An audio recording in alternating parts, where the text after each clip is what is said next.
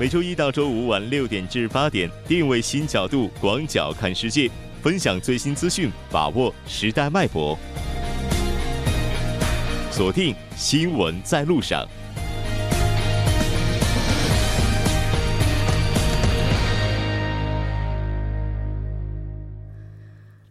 整点过后，欢迎回来，这里是正在为您直播的 TBS EFM 调频一零点三新闻在路上。现在时刻呢是晚上的七点整。九月八号，居住在首尔的一名六十一岁男性，在从科威特回到韩国后，被确诊患上了中东呼吸综合征。目前，与该男子有过密切接触的二十一人正在接受隔离调查。考虑到我们听众朋友当中可能还有一些朋友不是特别了解，那我们呢也是在这里再一次呼吁大家应该要注意相关的预防。那今天韩国疾病管理本部也是将中东呼吸综合征的警戒级别从关注提高到了注意。那我们来看一下该怎样在日常生活当中预防。首先就是应该要注意个人卫生，勤洗手。那如果在中东地区滞留，应该。该要避免接触骆驼、蝙蝠、山羊等动物，不吃未熟的骆驼肉。不喝未杀菌的骆驼奶。那除此之外，在日常生活当中，如果咳嗽、打喷嚏时，请使用手帕、纸巾等捂住口鼻，尽量避免前往人群密集的场所。如果前往人群密集处，请备佩戴口罩。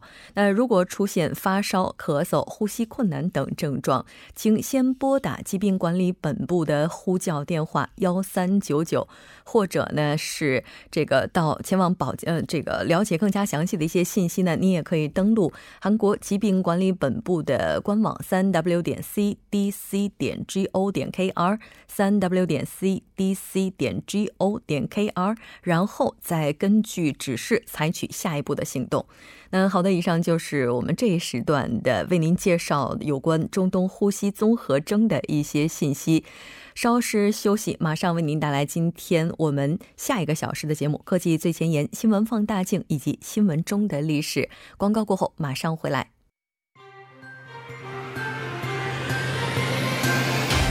发现新科技，体验新生活，带您了解科技最前沿。好的，欢迎回来，科技最前沿带您了解最前沿的科技信息。接下来马上请出栏目嘉宾董科，董科你好，木真你好，很高兴和您一起来了解今天科技最前沿的信息呢。我们来看一下今天的主题是什么？那不知道呢，在韩国的中国人有没有像我一样，就说有规律的定期献血？哦，哎，对我呢，我是经常收到红十字会的短信来提醒我，哎，到你这个可以献血的时间了，因为他两个月，他要规定每次献血间隔要超过两个月。然后呢，到了时间他就会给你发短信。那所以呢，事实上其实我也确实是定期去献血。那现在呢，我再去献血一次呢，就两次的话就二十次了。然后呢，就可以收到一个银质的奖章了。哦，对。那之所以我今我今天呢想提这个话题呢，也是因为在这个科学界上呢产生了一些进展，就说在这个血液制备方面得到了很大的发展，很可能呢在未来就会再也见不到哎这种这种短信提示，就说哎。血库里面某某某某的血型告急了。嗯，那这是怎么回事呢？那你看啊，我们都知道啊，这个输血呢，我们会受到这个纯粹生物学上的限制，因为呢，你看我们人类按照这个 A、B、O 血型分类系统的话呢，我们是分为四种血型，分别是 A 型、B 型、AB 型还有 O 型。那血型的差异呢，就给这个医生的工作带来了困难。那因为呢，输血呢，它不是说每一个型号都能随便输的。那如果输给这个给某人输了不符合他这个接受他这个血液的血的话，那这个人的免疫系统呢，就会极力清除外来的入侵者。那这就可能导致严重的并发症，哎，甚至造成死亡。嗯。那但是呢，这个 O 型血它是一个例外。那这种血啊，可以渗透到任何人的血管中，也就是我们所说的这个万能的输血者。因此啊，如果我们能够找到一种将所有这个捐献血液，不管是 A 型啦，还是 B 型，还是 AB 型，哎，转化为 O 型血的方法，那么从表面上看的话呢，我们可能就是解决了这种由于输血不匹配而引起的这种问题。嗯。但是，好像这个血型的话，它是天生的。我们能够通过技术，就是把血型就不管它是什么样的，都转化成 O 型吗？是的，这的确是天生的。就是哎，我们爸爸妈妈那儿拿来什么，我们就是什么，对吧？嗯那这个这个因这是因为啊，这个血型呢，它是由位于红细胞表面的这个特殊的糖决定的。那这些糖呢，它就我们把它称为抗原。那有 A 和 B 两种类型。那 A 型血红细胞呢呈现 A 抗原，B 型血呢呈现 B 抗原，AB 型血它就会呈现 A 和 B 抗原，就是两种同时存在。那免疫系统呢，它就能利用抗原来识别细胞。如果体内出现外来抗原，那免疫系统呢就会认为这是一种威胁，并对这个外来抗原进行攻击。那而 O 型血呢，它就不会呈现这两种抗原，就是说 O 型血它什么糖都没有，所以说呢就不会被免疫系统攻击。哎，那所以它就造成了成使它成为一个这个万能的输血者。但是呢，如果有一种酶能够切割掉红细胞上的这个抗原，那么我们就能把这个 A 型、B 型还有 O、AB 型的血转化为 O 型血，让它成这个让所有的血都成为这个万能血，对吧？嗯，那确实也是在最早，这是在半个世纪了有。那一九八二年的时候呢，科学家就证明了，利用这个绿咖啡豆中的这个酶，就能将 B 型血转化为 O 型血。但是呢，这一个转化过程呢，需要大量的酶。那而自从那时起啊，这些研究课题的进展呢，就一直比较缓慢。那这也表明这种方法呢，这个很难在大规模上进行应用。所以虽然理论上没有问题，但是半个世纪过去了，仍然是没有获得实际的这个进展。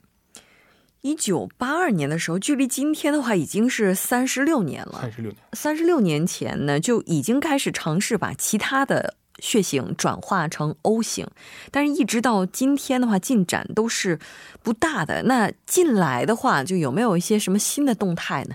呃当时也是成功了，但是是一些非常小。假如说在实验室里说，你我用这么多的酶制备了十毫升，这个简直就是说是是达不到应用应用规模的。嗯那最近呢，这些进展呢，就是说一些科学家们认为他们找到了这种解决方案。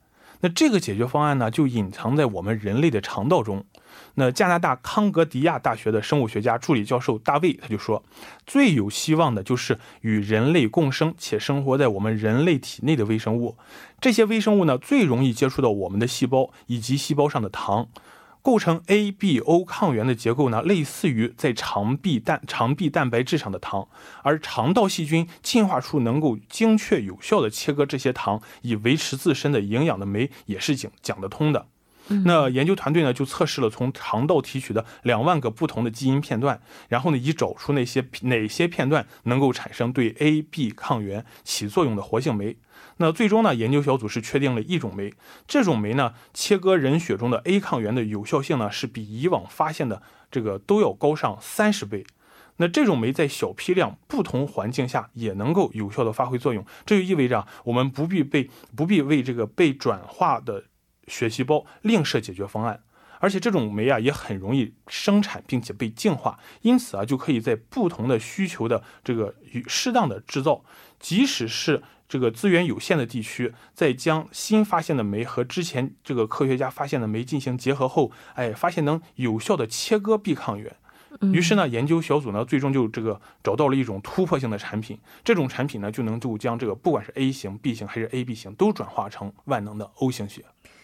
因为之前的话，血型上存在的这些差异，在医学上我们经常能够听到说，这个血库当中的供血不足哈。那如果真的能够攻克这个难题的话，肯定对于人类而言是一个福音哈。但还是有一些难题需要我们去克服的。那通过临床实验哈，那是不是说在未来的话，我们这个血库就再也不用发愁了呢？理论上是这个样。那一旦有了万能的输液，这个万能的可用的输输用的 O 型血，那我们就是只只制备 O 型血就行了。但是呢，这个还有一个需要克服的障碍，就是需要证明在输血前呢，这些酶，就是我刚才提到，就是把这些酶要确定它们这个所有的痕迹都消除掉。那这个可以通过一些别的一些实验方法来确定，哎，以保证这个接收者自己的血液和其他的细胞呈现出类似的这个糖类抗原。嗯，那必须这这两种这个确认无误后，然后才能进行临床实验。那另外呢，就是说我们刚才所有的这些谈论呢，是基于 ABO 的血型分类系统，嗯，是吧？那还有一点值得强调，就是说我们可能很这个听说过一种什么 Rh 阴型、Rh 阳型的这种血液分类系统？对，这是也这是呢，就是另一种这个 Rh 根据 Rh 蛋白质的血型的分类系统。那另外呢，除了 Rh 系统分类，还有三十一个不太常用的这个血型鉴定系统。那所以说呢，即使我们攻克了 A、B、O 这种三种血液的互相转换的话，那么是不是我们在以后哎，在很少数的这种 Rh 阴型的这种血这种这种。这种患者身上，我们如何给他们，然后也补充充分的血液，这也是我们可以这个需要攻克的一个难题。那虽然啊，万酶的万能的这个血型，短期内呢还是无法实现。那但是这项发现呢，确实是创造出了一种让人兴奋的东西。哎，就好像让我们知道，我们是在朝着一个正确的方向发展。嗯，是的。这个可能收音机前也有听众朋友会就去献过血哈，我挺好奇的一点就是有很多的说法说献血的话可能会给献血者本人带来一些影响，那在这方面的话，作为科学家，你有没有一些比较实际的一些理论呢，或者什么的来介绍给大家呢？这个呢，对于这个没有一个确切的说法。我们很多人有人主张说是这个对身体可能造成一些伤害，有人主张的这个不仅没有伤害，反而是对身体有益的。嗯，但是呢，促进造血。对，是的，就说促进身体的这个身体功能的恢复，然后在抗打击能力这种恢复上更加。发展的更加好一些，但是呢，短期内不可否认的是，假如说可能会造成一些这样身体上的这种不耐性，然后呢，就是抗打击的话没有那么强。但是呢，嗯，基本上大家有一些比较承认的，就是共同承认，就是说对于。这种伤害呢，并不是超出了一个我们超出人体能够自我修复的范围的这么一种伤害，而且呢，有时候考虑到那种弹性的自我恢复，可能是甚至可以是忽略不计的。所以说，嗯，如果是青壮年的话，不要太过于忧虑这些献血 对自己身体造成的障碍，哎，反而可能是更积极的，就是想一些，哎，我能因为能帮助别人，所以更获得一些这样自我的这种肯定。是的，你像在在这个血库当中哈，应该说是一直都会有一定存量的，但是因为血型之间存在的差异呢，造成我们今天的这样一个困难。当然，这些困难也期待未来的科技能够解决。非常感谢董科，我们下期再见。谢谢木真。接下来关注一下这一时段的路况、交通以及天气信息。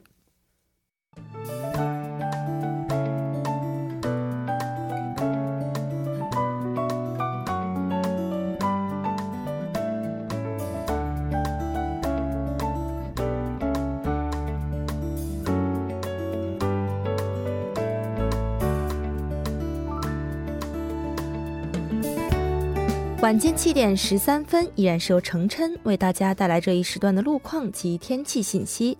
我们先来关注一则交通临时管制的通告：在内部循环路圣水大桥至成山大桥方向北部高架桥国民大学交叉路附近，将会进行道路设备维修的施工作业。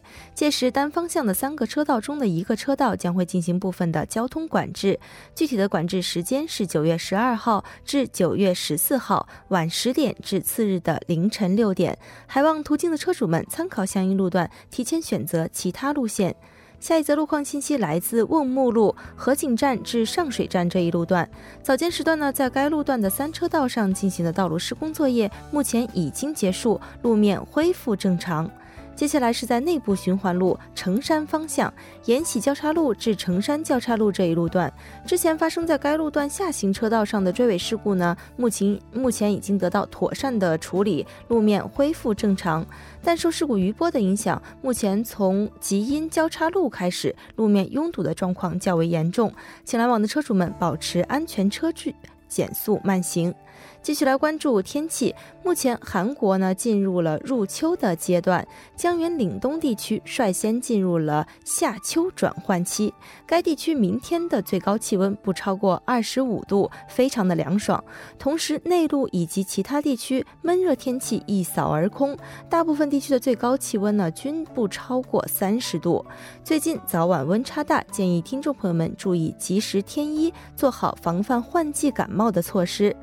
一起来关注首尔市未来二十四小时的天气预报。今天夜间至明天凌晨晴转多云，最低气温十七度；明天白天多云转晴，最高气温二十七度。好的，以上就是这一时段的天气与路况信息，我们稍后再见。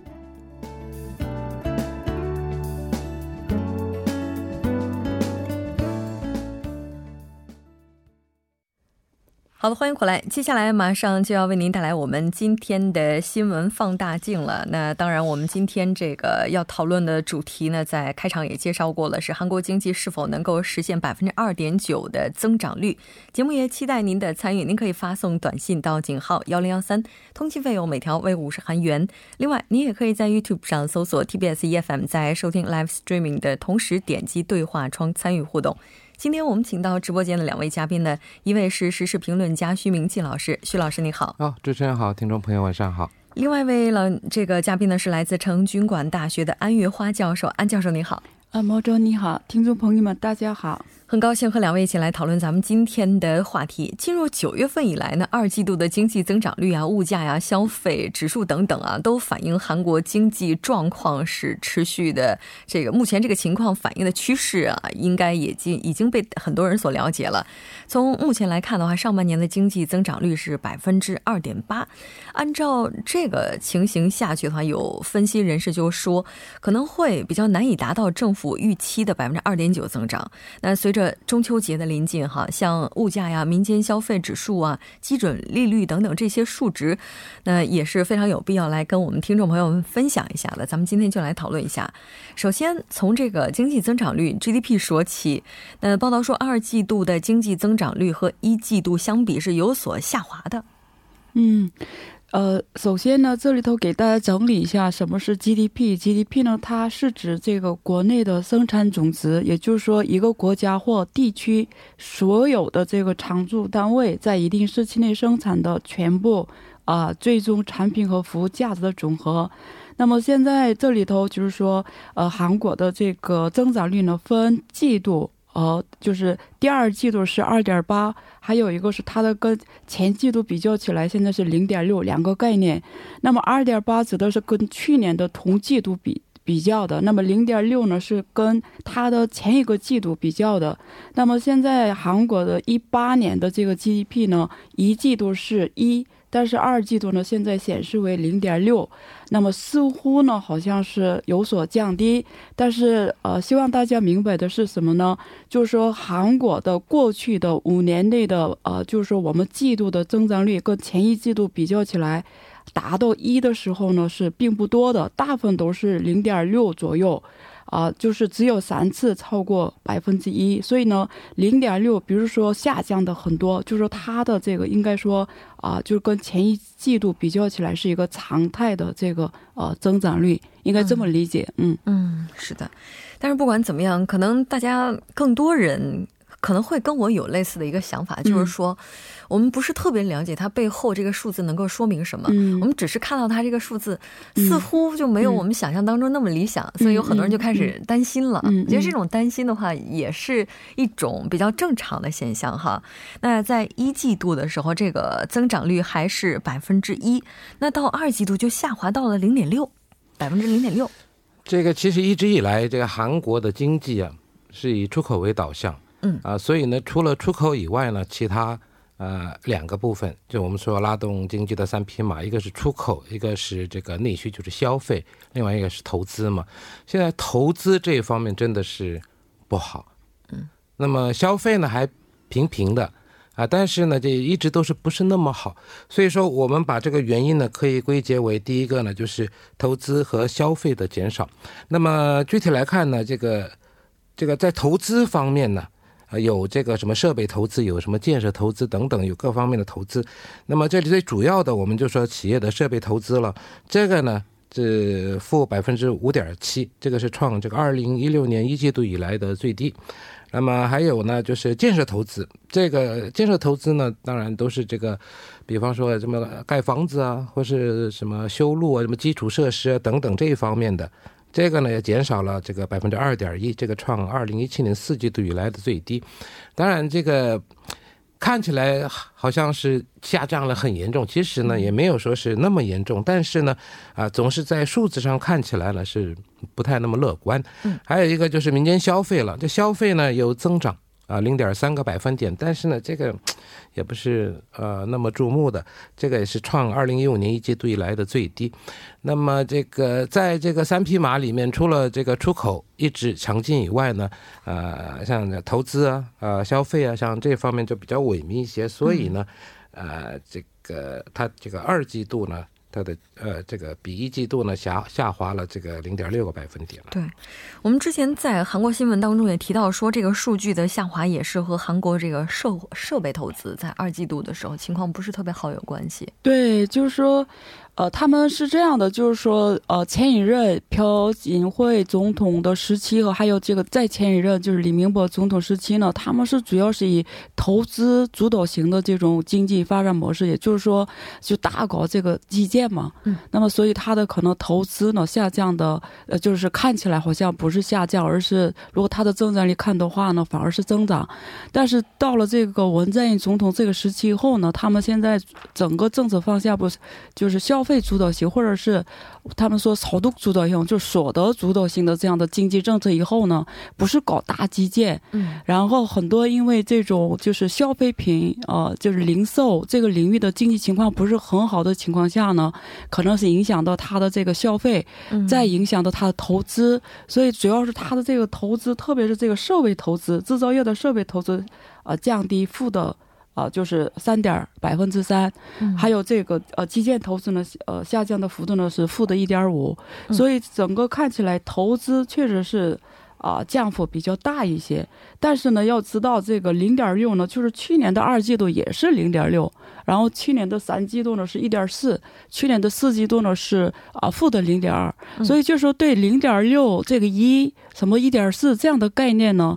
呃，就是不要太那个敏感啊，不要就是还是找它的根本原因，还是我觉得更重要一些啊。嗯，是的，嗯，但在很多经济指标当中，刚才徐老师也提到了，这出口的情况还是不错的。